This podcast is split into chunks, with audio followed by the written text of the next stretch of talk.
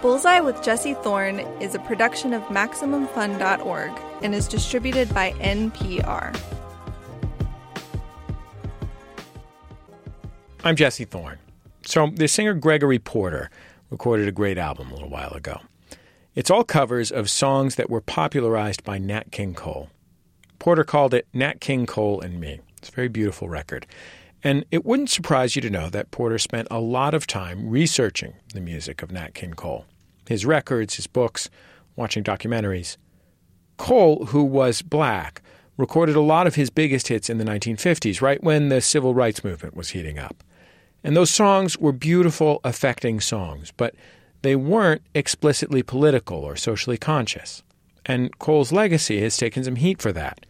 But Gregory Porter says it's not that simple you know, people think about his his lyrics and was like, oh, he's, you know, he's in the sky and he's he's you know, it's just so, you know, milk toast and sweet. But think about a song like "Pick Yourself Up, Dust Yourself Off, and Start All Over Again." Think about that song for somebody who had been pushed down, who had been mistreated, who had been punched or kicked or bitten in the civil rights struggle pick yourself up, dust yourself off, start all over again means something totally different to them. Totally different. It means something totally different to my mother. It's bullseye.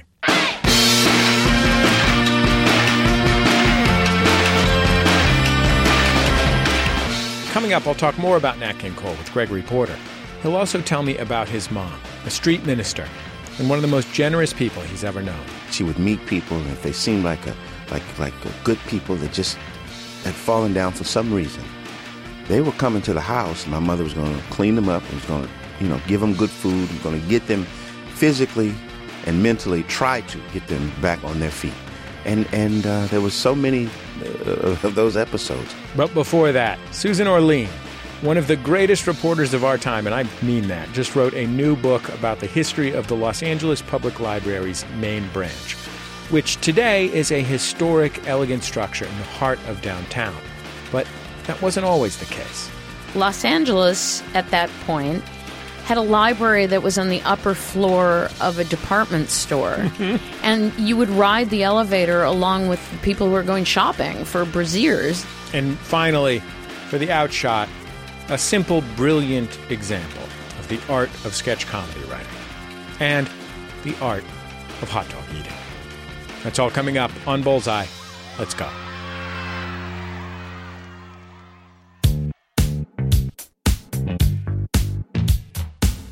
It's Bullseye. I'm Jesse Thorne. I'm so excited to welcome Susan Orlean back to our show. Susan is a staff writer at The New Yorker. She's also appeared in Vogue and Esquire on This American Life. She's the author of eight books covering topics like New England, Saturday Night in America, and Orchid Fanatics. The last one, The Orchid Thief, ended up being the basis of the Academy Award nominated film Adaptation. Susan is a disarming interviewer, a meticulous researcher, and a beautiful writer. These days, she lives here in Los Angeles, where we make our show. And being an author and a reader, she has visited the beautiful historic Central Library here dozens and dozens of times. Her latest book is about that library and its history, and particularly about the devastating fire that almost demolished the library in 1986. The book is also kind of a paean to libraries everywhere, what they mean to her, what they mean to us, and why every library is a vital institution.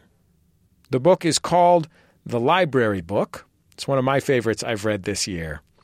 Susan Orlean, uh, welcome back to Bullseye. Always happy to see you. Oh, it's great to be with you. Susan, what is your relationship with libraries personally? Other than your obvious financial relationship with uh, right. libraries. One would hope. Yeah. Um, well, I grew up going to the library. That was very much a part of my childhood. My parents were great library goers. They didn't really believe in buying books. They I think they felt like why would you buy a book? You can go to the library and borrow the book and if it's not in, you put your name on a hold list and you get it when it's available. And they were born in the Depression, and I'm sure that's a lot of it, which is that buying books seemed like a bit of an indulgence that wasn't necessary. I grew up going to the library a couple times a week with my mom, and I found it absolutely magical. It was not like going to a bookstore or toy store. It was partly because there was no money, there was no financial relationship. And when you're a kid, the idea that you can have anything you want is really intoxicating. And a library is on, on a real short list of places that welcome everyone, including kids who are a hassle. Right.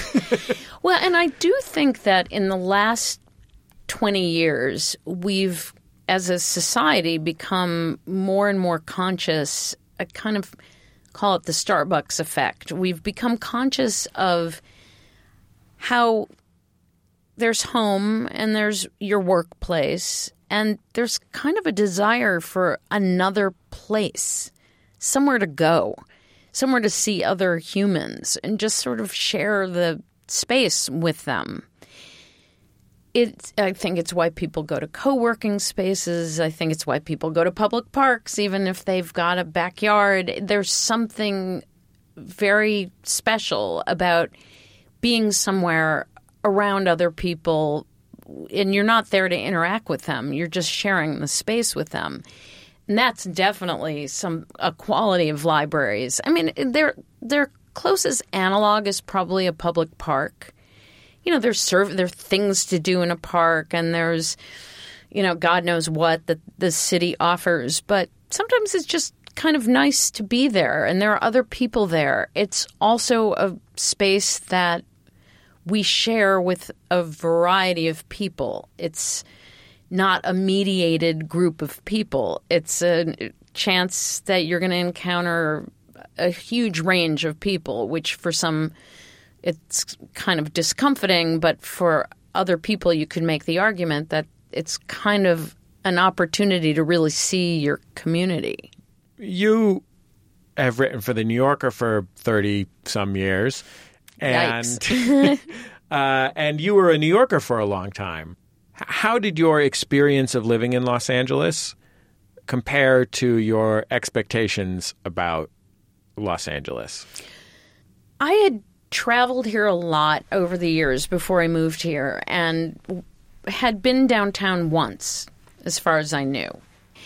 Um, my expectation of Los Angeles was that I would never spend time downtown.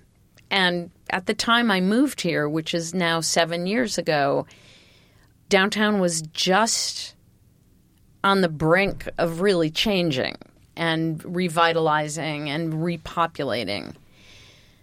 I never imagined that I would be doing a book about the library. I moved to Los Angeles because my husband was asked to help with the company that was starting up. And we thought, oh, that'll be fun. We'll go for a year, we'll get some nice weather, and go back to New York at the end of the year. In the course of being here, I was given a tour of the downtown library. And first of all, I thought, oh my God, this building is amazing. It's a beautiful building and a very eccentric, interesting piece of architecture, 1920s era, but inflected with all of this sort of Egyptian and Moroccan kind of uh, aesthetic. It's it's a really interesting building. So I was kind of struck immediately just about what a cool building it was and how I had never been downtown to see it. But walking through the library and thinking, boy, this is just an incredible repository of amazing stories. I was being told some of the stories of uh, various city librarians who had run the library over the years, many of whom were incredibly eccentric, fascinating figures. And I found myself just being drawn in more and more thinking, oh my God, this is an amazing place. Somebody should write about this. Not thinking that somebody was me. um, and right at that moment, the person giving me the tour had pulled one of the books off a shelf and took a deep whiff of the book, I thought, well, I guess I'm in a new city where people do things like smell books, and I I kind of dismissed it until he said, "Well, you can still smell the smoke in some of them." And I thought, wow, they used to let people smoke in the library? That seemed very bold. And I said, well, you know, was this back when they allowed smoking? And he said, no, they didn't ever allow smoking in the building. It was from the fire. I said, What fire? And he said, The big fire, the big fire in 1986. And I said, I don't know what you're talking about. He said, Well, the big fire closed the library down for seven years. And you know, he moved on, and I was going like, "What? What? Stop! Stop! What? No, no! Don't! I don't want to see the next room. I want to hear about this fire." That was the moment where that frame of this is a great story really, truly clicked into place, and became a real story in my head, which was I wanted to write about the library. And in this case, the library had had this dramatic event that really shaped it in many ways. And it coalesced into a real story for me. And I knew immediately, I just thought, I'm doing a book about this. So your book has a few lines of inquiry in it. One of them is a sort of uh, behind the scenes at the library. You uh, skulking from department to department, mm-hmm. um, figuring out all the interesting things that that happen in a, in a library. One of them is the history of its directors, which is possible since it's only existed for 130 years or whatever it is. And one of the directors that stood out to me was Charles Lummis the thing that I think is really f- particularly fascinating about Lummis, um, that makes him so important to this story, is that really his role in the history of Los Angeles and partly in the history of America is as an advocate for an American identity that represented this part of America. Right. That it was like more than Boston, Philadelphia, and New York. Mm-hmm. But it included the Navajo, and it included the Miwok, and it included all the and the the Spanish. That seems like a big deal, and it seems like part of maybe why they thought it was a good idea for him to run the library despite him having no library experience because the library in part maybe was an assertion of identity. I think that he he is really important in that sense that Los Angeles was no longer certainly as he could influence it not no longer trying to ape the culture of New York or Philadelphia or Chicago but instead was having a sense of itself as a distinct place with its own identity.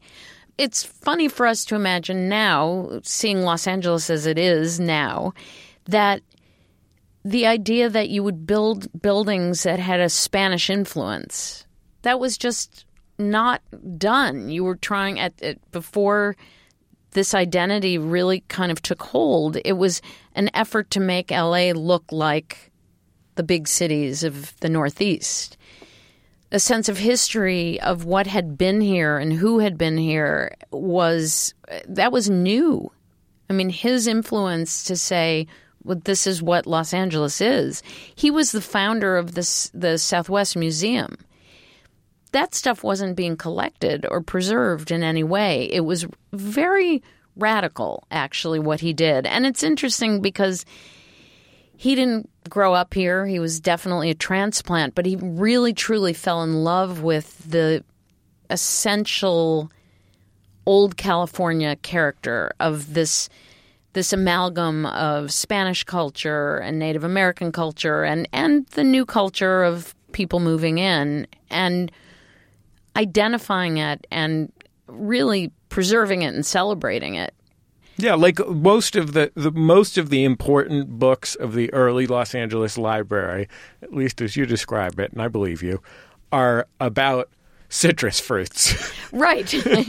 and sheep herding. Yeah. And yeah, I mean the the initial I mean it gives you a real sense of the difference in what was going on in LA at the turn of the century versus New York City, which had a well established library that was already um, building a collection of important literary works. The among the initial purchases of the LA Library when it was an association was formed to have a library happen were books about citrus, about beekeeping. I mean, this was a country town. It was a couple thousand people. It was not a significant city.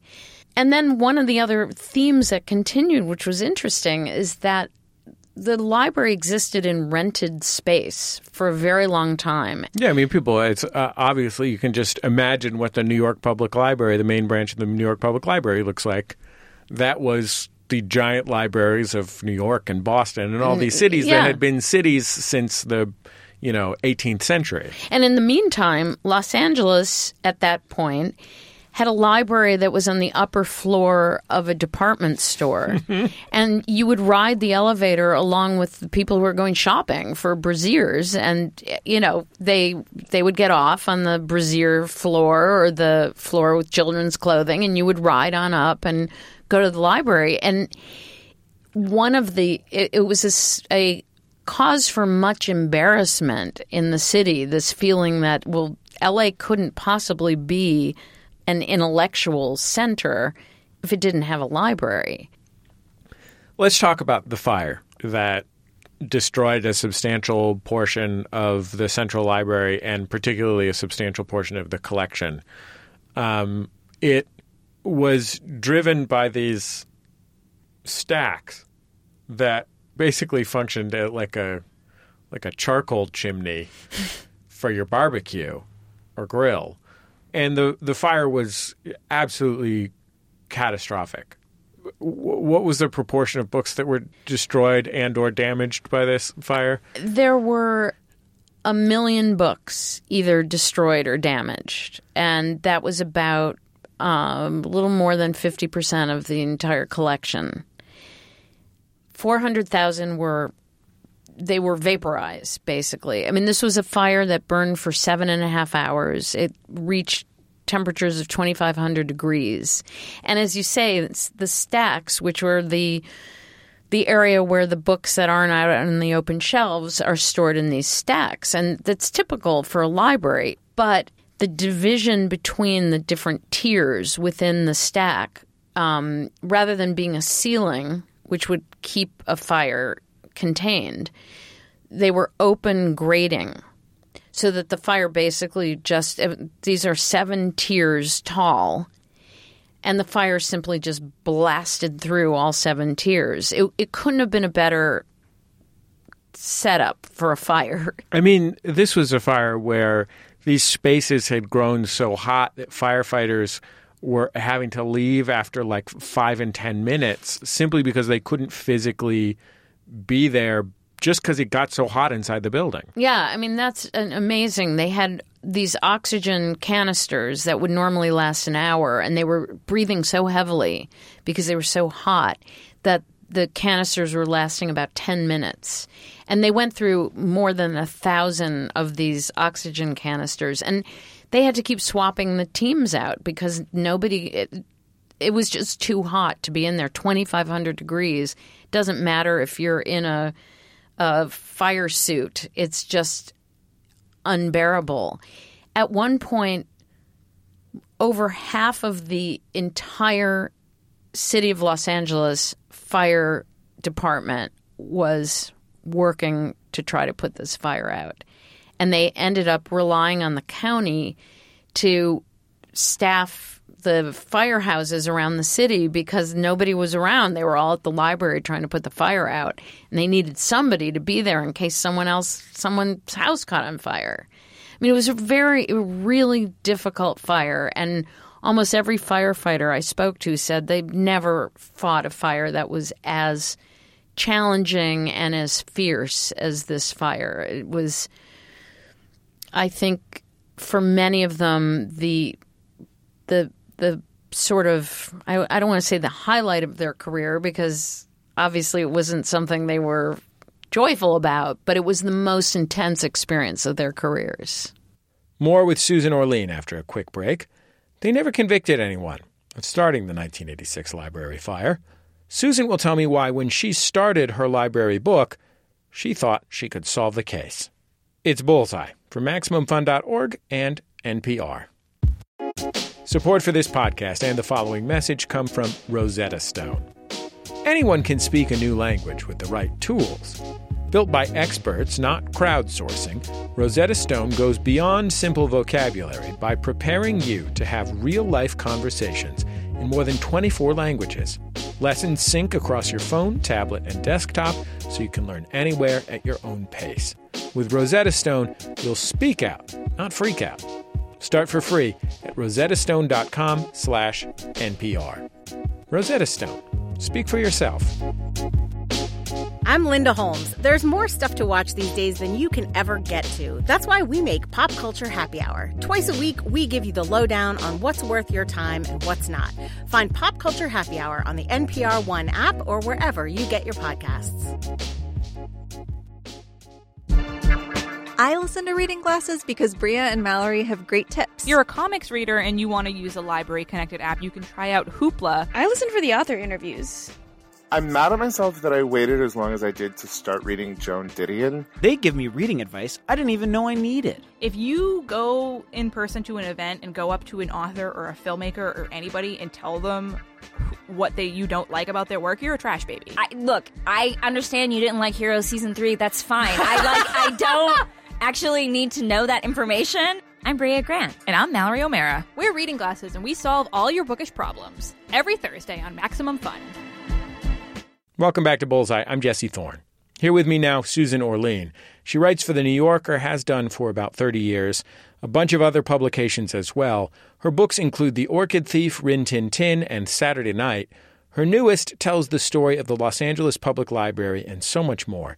It's called The Library Book. It hits bookstores this week. The arson investigators event- eventually decided that arson had been the cause of the fire who was the person who was accused of having started it? A young man in his 20s named Harry Peak, who was, um, I guess, predictably uh, a wannabe actor, errand boy, um, you know, did odd jobs, park cars, that kind of thing, um, was, well, what, what happened was he had told a number of friends that he had started the fire. So very quickly, uh, once there was a reward associated with anyone having providing a tip for solving the fire, uh, one of his friends, good to have friends like that, came forward and um, basically connected the fire department to him, and they began following him around. Then ended up um, interviewing him to figure out whether his boasts of having started the fire were were in fact true. Because he was a charming liar. He was I from every description I had from anybody, he was an immensely likable guy, charming and just a crazy fibber and would just fib about stupid things, not just fib. You'd say, "Where where have you been?" And he'd say, "Oh, I was having drinks with Cher." You know, he just couldn't tell a straight story, and his friends would it, were exasperated by him, and at the same time also said he was a really good guy. He would give you the shirt off his back, and that was interesting to me. They all used that exact expression. He would give you the shirt off his back. He was beloved and also drove them crazy. So, in a way, this is uh, what might be called a true crime narrative. I guess so. And I wonder if you felt pressured by the fact that you were telling a crime story to have a narrative that resolved comfortably to provide an answer to the question? I I did. I first of all, I thought I'm going to solve this which is utterly vain. I mean, there, there's no way that a civilian with no access to the evidence and no knowledge of how to investigate an arson would be able to crack the case. But that was my first thought. Was, well, I'm going to solve this.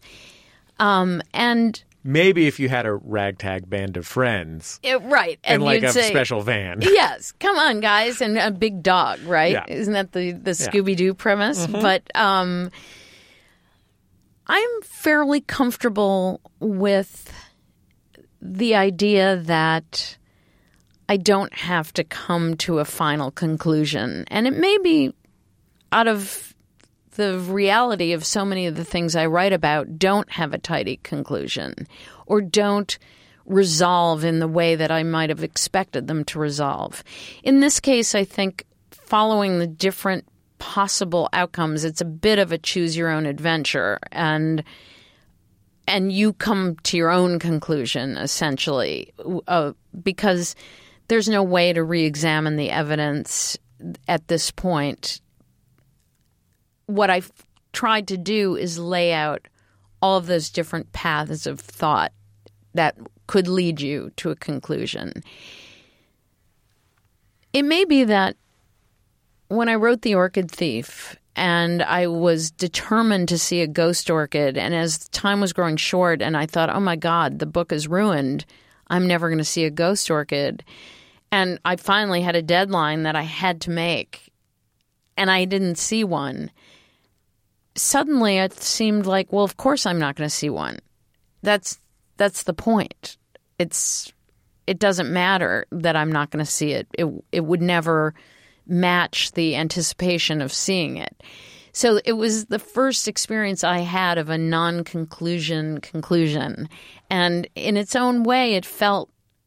I mean, it is the reality. It it the fact is, without giving anything away, it's it's not possible to come to a conclusion. I mean, my my notion that I would solve it being something that very quickly I realized, well, that's nuts. But it isn't possible to ultimately know what happened. And I was comfortable finally thinking that's okay. I'm giving you the different paths of thought and and um, maybe you see the one of them being the persuasive one. Well, Susan Orlean, I really loved your book, and I always love having you on the show. Thank you so much for coming over and taking the time. Oh, thank you. It's a pleasure.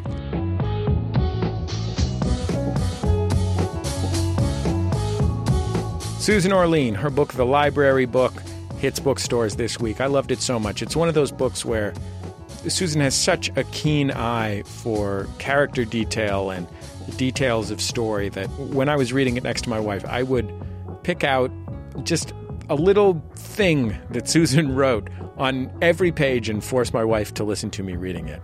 She, uh, that is, Susan, came to Max FunCon a couple of years ago, this event that we put on once a year, and she gave a talk uh, called Finding the Extraordinary in the Ordinary. And it was about how she feels like she can go to almost any place and find something special, a story that's worth writing in that place. And she's such a remarkable person that I believe she can do it. Uh, you can watch that talk totally for free uh, on the Maximum Fun YouTube channel or just by searching for Susan Orlean Max FunCon. And of course, we'll post a link to that on the Bullseye page at MaximumFun.org. It's Bullseye. I'm Jesse Thorne. Next up, Gregory Porter. Gregory is an award winning jazz singer. He has sold a bunch of albums, and the route that he took to get there is really unique. He was an offensive lineman in college. Then, during his junior year, his football career ended. He got hurt. When he was in college, he was a guy who could sing, but he wasn't really a singer. He didn't really think of it as a career path. That changed when his mom, literally from her deathbed, told him to start singing. He moved to New York with his brother and recorded the album Water in 2010. And that's the other unique thing about his career. Whereas most young jazz singers start their careers singing standards, Porter recorded an album of mostly originals. like this song, Magic Cup. I just can't stop thinking about you. All day long, I can't do without you. You give me taste of truth, cause you're my magic. Every day and every way, cause you're my magic. You are a good time, make me feel nice. You are a perfect fix in the morning with sugar and spice. You give me insight into my mind. Looking into your black mirror before I pour you inside. Now, almost a decade later, he's laid down an album of standards. Nat King Cole and Me plays tribute to one of the greatest jazz singers of all time. It's music that Gregory grew up on. Music his mother grew up on, too. And of course, Gregory sounds gorgeous singing these beautiful songs. Here he is singing Nat King Cole's Smile. Smile, though your heart is aching. Smile, even though When there are clouds in the sky, you'll get by. If you smile through your fears and sorrow. Smile and maybe tomorrow you'll see the sun come shining through. Gregory Porter, I am so happy to have you on Bullseye. Thank you so much for coming in here. A real pleasure to be here, man. Thank you. So you're in town from Bakersfield, where you live. Yeah. And you, you know, you lived in Los Angeles when you were a young kid, but you kind of grew up in Bakersfield. Yeah, that's correct. I've spent a little bit of time in Bakersfield lately because it's in between here and I have a cabin in the Sequoia. So I Okay. stop in Bakersfield. Yeah. Get some ice cream at the Dewar's Candy Shop. Oh, yeah. Okay. Now you're talking. But wh- what's up with Bakersfield? Like for people who just think maybe like Buck Owens or something. Right. Or right. an oil derrick. right. And those things are like very important in Bakersfield. It's an agriculture community. It's um, it's a small community, yet it's you know, it's over four hundred thousand, and it's quite spread out now. There's a lot of new construction where the cotton fields used to be. My mother used to pick cotton when she was a little girl, there in in Bakersfield.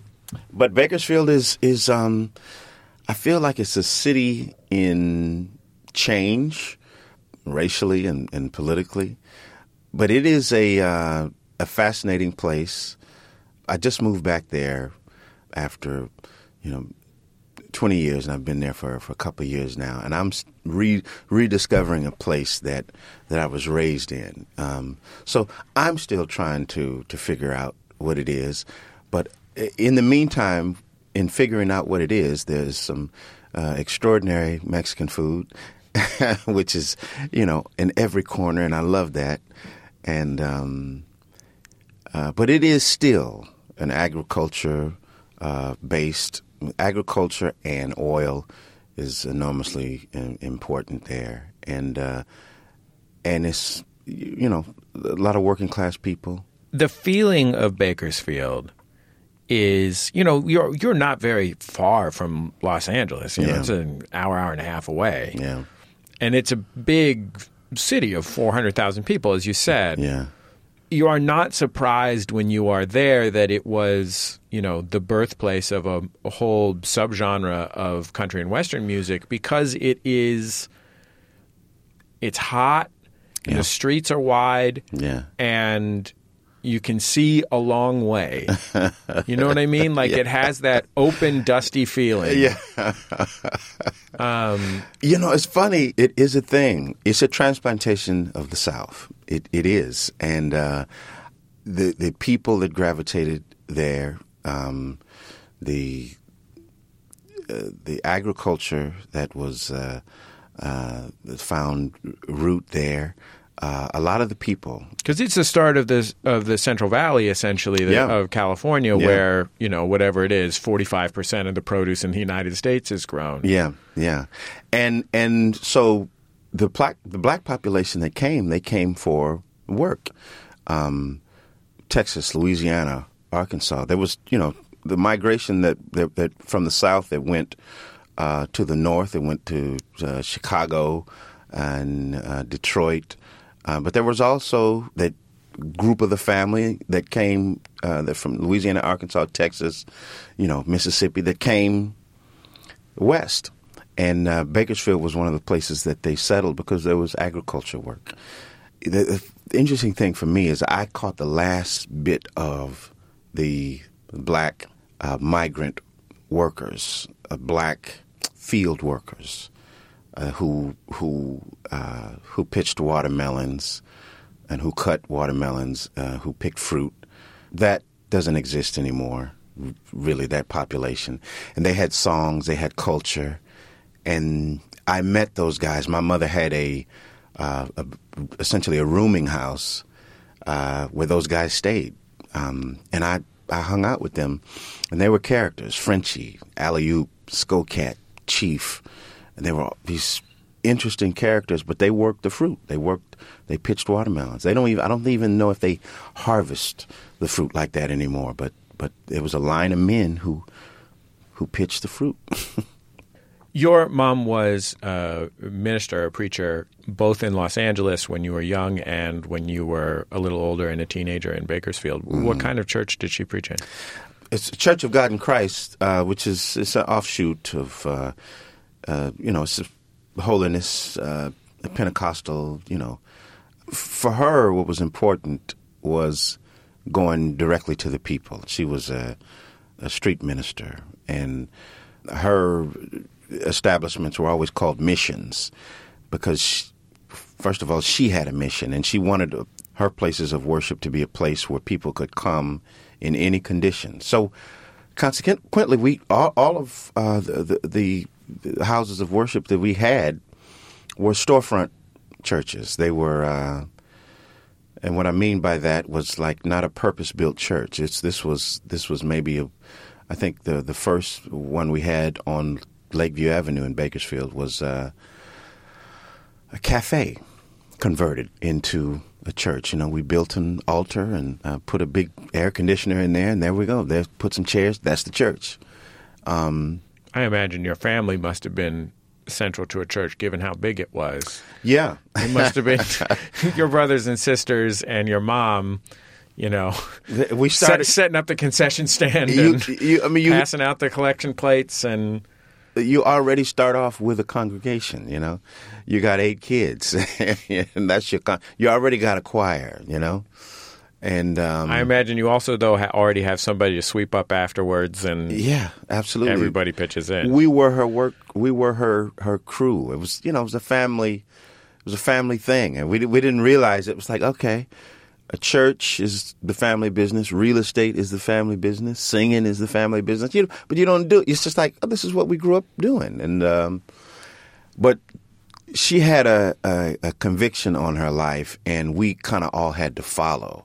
And we, we thought it was normal until we realized, okay, nobody else really picks up homeless people off the streets and take them home like we did.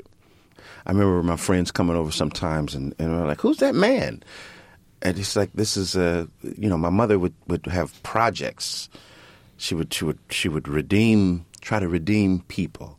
She would meet people and if they seemed like a like like a good people that just had fallen down for some reason they were coming to the house and my mother was going to clean them up was going to you know give them good food was going to get them physically and mentally try to get them back on their feet. And and uh, there was so many uh, of those episodes. And so from that comes a song from me called, you know, Take Me to the Alley. The alley is a is a real street in Bakersfield. It's Lakeview Avenue, Cottonwood Road. The road is what they used to call it. That's where she she started her her ministry in a way. It was the worst street. It was the street that had the most problems, the most drugs, the most people stumbling around in, in the days of life and she would go to those people. Those are the first people that I sang to. I'm, I'm you know, you know, Royal Albert Hall and Hollywood Bowl is, is amazing, but really the first people that confirmed me were people that had a bottle of, of wine in their hand, Thunderbird, Night Train, and they confirmed me by saying, "Yeah, baby, you got something," you know, and and that and funny thing is, is it meant something to me then, uh, singing to them out on uh, the street corner. It's, it sounds like a romantic, made up story, but that you know, yeah, that's what that's what we. She was like, let's. We would have a church service outdoors on the sidewalk. She wanted to be where the people were. Take me to the alley. Yeah. Well, let's hear that song. Take me to the alley. Take me to the afflicted ones. Take me to the lonely ones that somehow lost their way. Let them hear me say, I am your friend.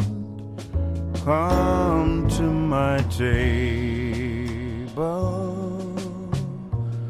Rest here in my garden. You will have a party. Even more with Gregory Porter. Don't go anywhere. After a short break, his voice gets compared to Bill Withers pretty frequently. He'll tell me what he thinks about that. This show is Bullseye from MaximumFun.org and NPR. Support for this NPR podcast and the following message come from Squarespace. Destiny is calling. It says you need a new website. Easily create a website by yourself with the help of 24/7 award-winning customer support. Head to squarespace.com/bullseye for a free trial and when you're ready to launch use the offer code bullseye to save 10% off your first purchase of a website or domain. Keep dreaming, but make it a reality with a website from Squarespace. What happens when a family decides to adopt a child of a different race? All of my life, my parents have told me I'm just like my brother and sisters, but I wasn't and I'm not. This week on Code Switch, transracial adoptees speak for themselves. Hi, I'm Paula Poundstone. And I'm Adam Felber. Adam, I haven't gotten one thing done today. Well, let me see your to do list. Ah, yeah, well, here. Make 30 second promo for Nobody Listens to Paula Poundstone, so at least you're getting that done. Score! Except you haven't said what the show is about. We're like a comedy field guide to life, starring me and you. I give useful advice, and we have real experts to talk about things like how to keep a friend or what to do when you encounter a bear. Bully for you, but you haven't said where people can find the show. Oh, MaximumFun.org or wherever you find your podcasts. You're listening to Bullseye. I am Jesse Thorne. My guest, Gregory Porter, is a Grammy winning jazz singer and songwriter. His latest album, Nat King Cole and Me, is out now. You went to college on a football scholarship. Yeah. Um, and got hurt almost right away. Yeah. And couldn't play football anymore. Yeah. Did you, at the time that you got hurt, did you think of yourself as a football player? Like, was that the top thing in your identity? Yeah. Yeah, that's um the self identity, especially when you're on a college campus, uh, you know, especially at San Diego State, you're plopped onto a campus with 30,000 students. And, um, you know, who are you and what are you? That, that, yeah, that was my identity. I walked around with, you know, with Aztec gear and, you know, things that, that signified I was I was on the team. And, um, and there was no mis. I mean, you're a big man sitting in front of me right now. Like, yeah. I think you, I imagine you cut a figure. Yeah, you're a lineman. That was yeah. what I'm saying. You're, yeah, yeah. We're not talking about a little tailback here. yeah, this this uh, this was my uh, this was my identity, and uh, but the funny thing is, is I think everything happens for a reason. Uh, I, I injured my, my my shoulder early in my athletic career in college, and so you're left without that self identity. I mean, I couldn't run without my shoulder shaking around in its socket. So I was like, you know, and after, you know, uh, months and months of therapy, it didn't get any better. And then, you know, I was like, okay, so I'm not an athlete anymore. What is my identity? And I went right back to this is yes, I was a I was a I was a student, but there's, there's, what's the extra thing? What's the what's the other thing? You know. And I went back to my first love, my original love, the one, the thing that was really always there through throughout anything, and that was uh, that was music. And I started to immerse myself in that, and uh, immerse myself in the music of of, of Nat King Cole. Um, I went to the the music listening library at uh, San Diego State, and I just checked out just a stack of, of Nat's records, and I and I listened and I re-listened, and it it brought me back to my childhood. It brought me back to to my mother, the environment of my home as a, as a child, and um, it was it was really something. Um, Self medicating with music because at the same time I had injured myself. I had found that my mother uh, was uh, dying of, of, breast cancer that had spread throughout her body, and and so I needed some some pick me up. I needed some smile. I needed some, you know, pretend you're happy when you're blue. I needed these these songs, uh, powerful encouragement and even escapism. I needed it, and uh, and I and I found it in, in Nat's music again. I mean, to me, the incredible thing about Nat King Cole's records is, you know, he's so profoundly elegant mm-hmm. as a, as a musician, mm-hmm. as a man as well. I mean, a gorgeous guy. Yeah, yeah. But a, a man for whom you know, his career as a black entertainer who was working in uh, the, you know, broad pop music world in the early 1950s, you know, he was very unusual in that. Mm-hmm. His manner is characterized by a kind of forbearance. You know, like all of those all of those slings and arrows are translated into a feeling of like no matter what, I am transcendent. It's something that is like awe inspiring about him. Yeah. You know, it's also, I think for a lot of people, it's the thing that they least connect with about him because they wish he was mad about it. Yeah. You know? Nat, for me, you know, people talk about, hey, well, I don't, did he, was he expressing himself uh, in a, uh, in a way that it, it advanced, uh, you know, black people? But, you know, you can, you could say that just by checking out some of the things that he, uh, you know, how forceful was he? Was he on the front lines of in, in, in marching? Just his being there, his eloquence, his genius. Nat, this is a thing. Nat knew exactly who he was. He was the darkest of dark. He knew he, exactly who he was, and he knew he was, you know, there was a perception of the perceived threat in his blackness, but he took it and he graced it so beautifully. And even it it even affected some of the songs that he chose to sing. The idea of singing love songs to love, love songs to humanity, uh, universal love. Smile, Nature Boy, Pick Yourself Up. This type of song, in a way, is, is uniquely connected to him because they're love songs to love and to life and that's profoundly affected me. But in a way, it was a thing that he, in some in some way, had to do because, you know, swooning after Nat King Cole was not a popular thing for you know many parents and many people's minds at the time. You know, in some ways, I called him the the you know original Barack Obama because he he knew who he was and he knew how he had to, uh, you know, traverse this world, and he knew he had to do it with grace, and he did. And he still got his message across. Now, I think about, you know, people think about his his lyrics and it's like, oh, he's, you know, he's in the sky and he's he's, you know, it's just so, you know, milk toast and sweet. But think about a song like "Pick Yourself Up." dust yourself off and start all over again. Think about that song for somebody who had been pushed down, who had been mistreated, who had been punched or kicked or bitten in the civil rights struggle. Pick yourself up, dust yourself off, start all over again means something totally different to them. Totally different. It means something totally different to my mother. Smile though your heart is aching means something totally different to her.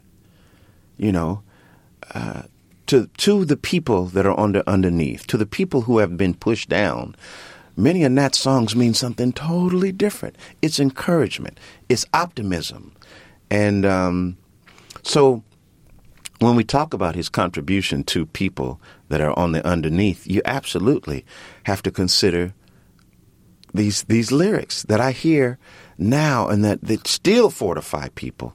You have to think of that. Um, so he had a he had a great great contribution. You know, first uh, first black man to have his own television show, and and uh, you know just the experiment of that was really something extraordinary for uh, if you know for an American culture that that wasn't uh, wasn't so open to that. Yeah. Well, let's hear my guest Gregory Porter singing "Pick Yourself Up." His most recent record is called Nat King Cole and Me. Pick yourself up. Take a deep breath. Dust yourself off.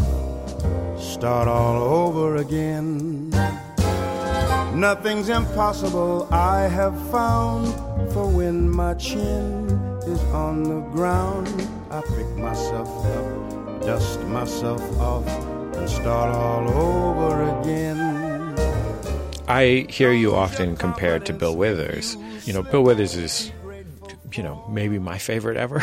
yeah, of, any, I'm, of I'm anything. always like, be careful with those comparisons. I, you So- know, I'm a child, and that's a you know that's I'm that's, that's the grandpa. You know, And you know, I've I've spoken to him a couple of times. Yeah. And he's a, you know, he's a brilliant, brilliant man in general, not just musically. Yeah. And one of the things that I think ties uh, your art and his is that both of you were men when you in earnest kicked off your careers. Yeah. You know, Bill Withers had sung in the Navy, but he was a he was a career in the Navy. Yeah. You know, he didn't he didn't put out his first record till he was about 30. yeah, You were in your late 30s when you put out yeah, your first record. Yeah, And that is a very different perspective on the world than the perspective of you know, even even when it's about falling in love, it's about a different kind of falling in love than when you're 16. yeah, yeah. No offense to when you're 16, that's also great. Yeah. I didn't know what to say when I was 16 and 17 and 18. I think, you know, having a, a life seasoning and, and, and ups and downs can uh, can inform your, your art. Now, there's some power and energy, you know, youth can give uh, to music, but there's also some power and energy and wisdom that uh, a life experience can can bring to music. I hear it uh, in in Bill Withers' music, and sometimes when I divorce myself from myself, and I hear my music on a radio show or or when somebody else is explaining it to me, I'm like, oh yeah, yeah, there is a depth. This uh, you know has a little bit, you know, than what you might hear from a from a 17 year old. You know, the world of music consists of ears that are nine years old and that are 90 years old. And so we got to have something for, for everybody and for every life experience and the, the ups and downs of love. All love is not this love that you experience at 22. And that's a great love. But, you know, when you're 22, you think you know it all. And then you become 32 and you're like, wow.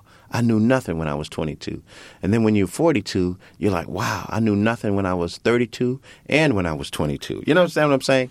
So I think the music has to grow as well. And uh, yeah, I think life experience and going through the ups and downs of all of it.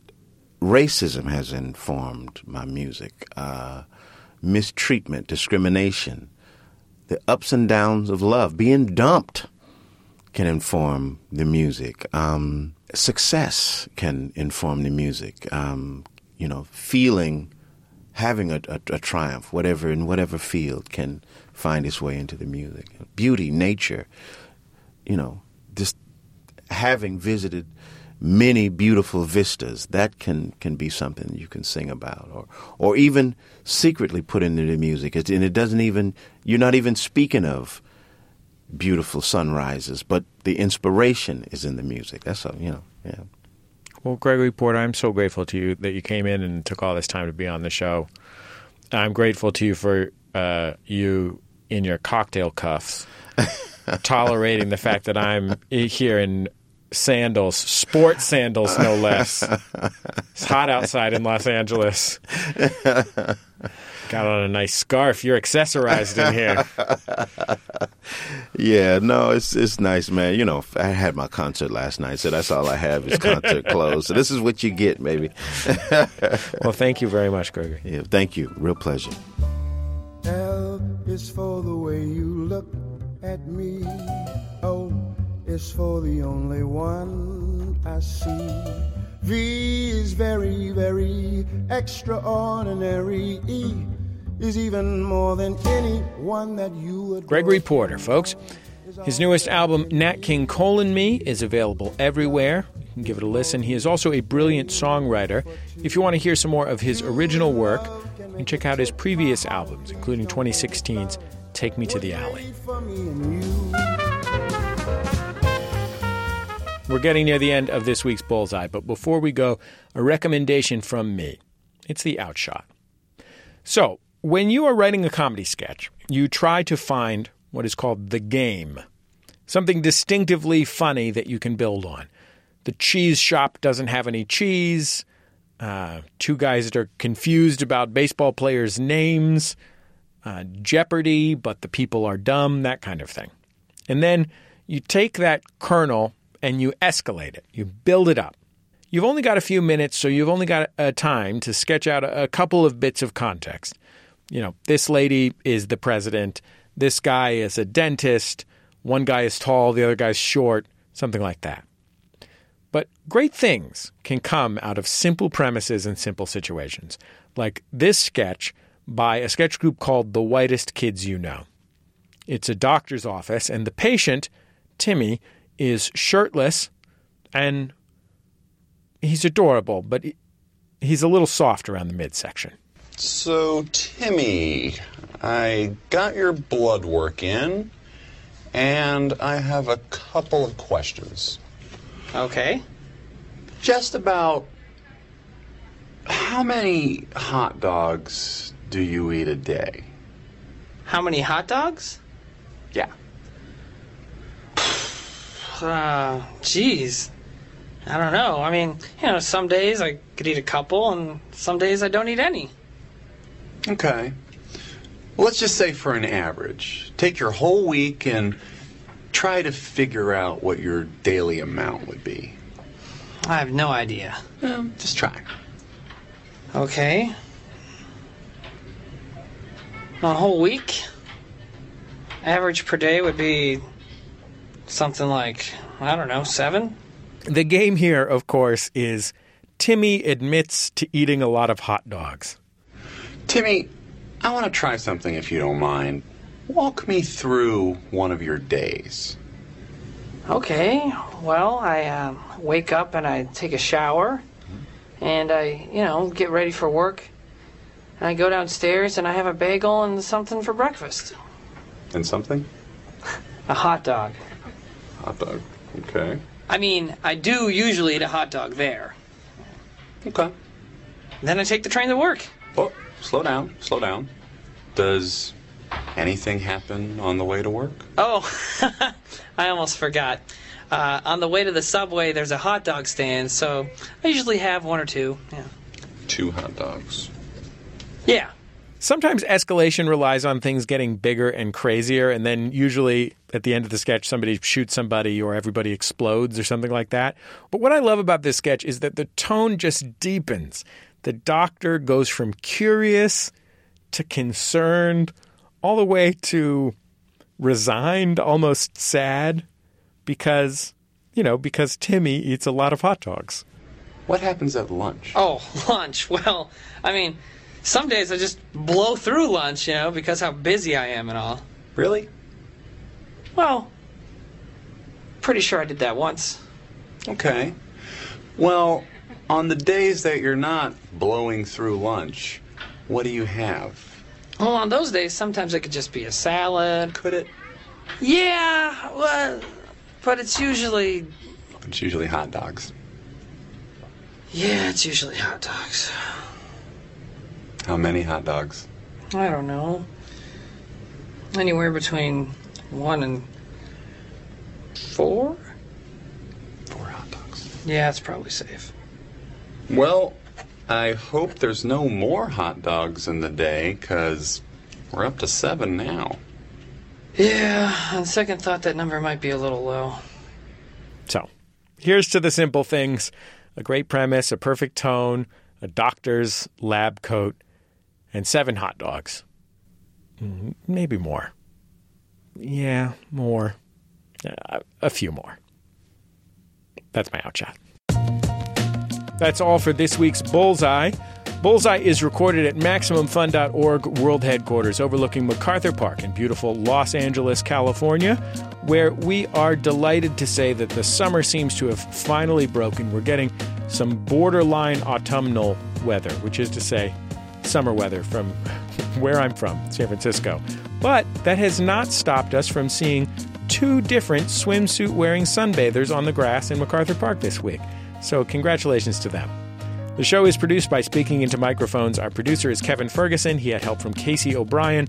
Production fellows for MaximumFun.org are Jesus Ambrosio and Shayna Deloria.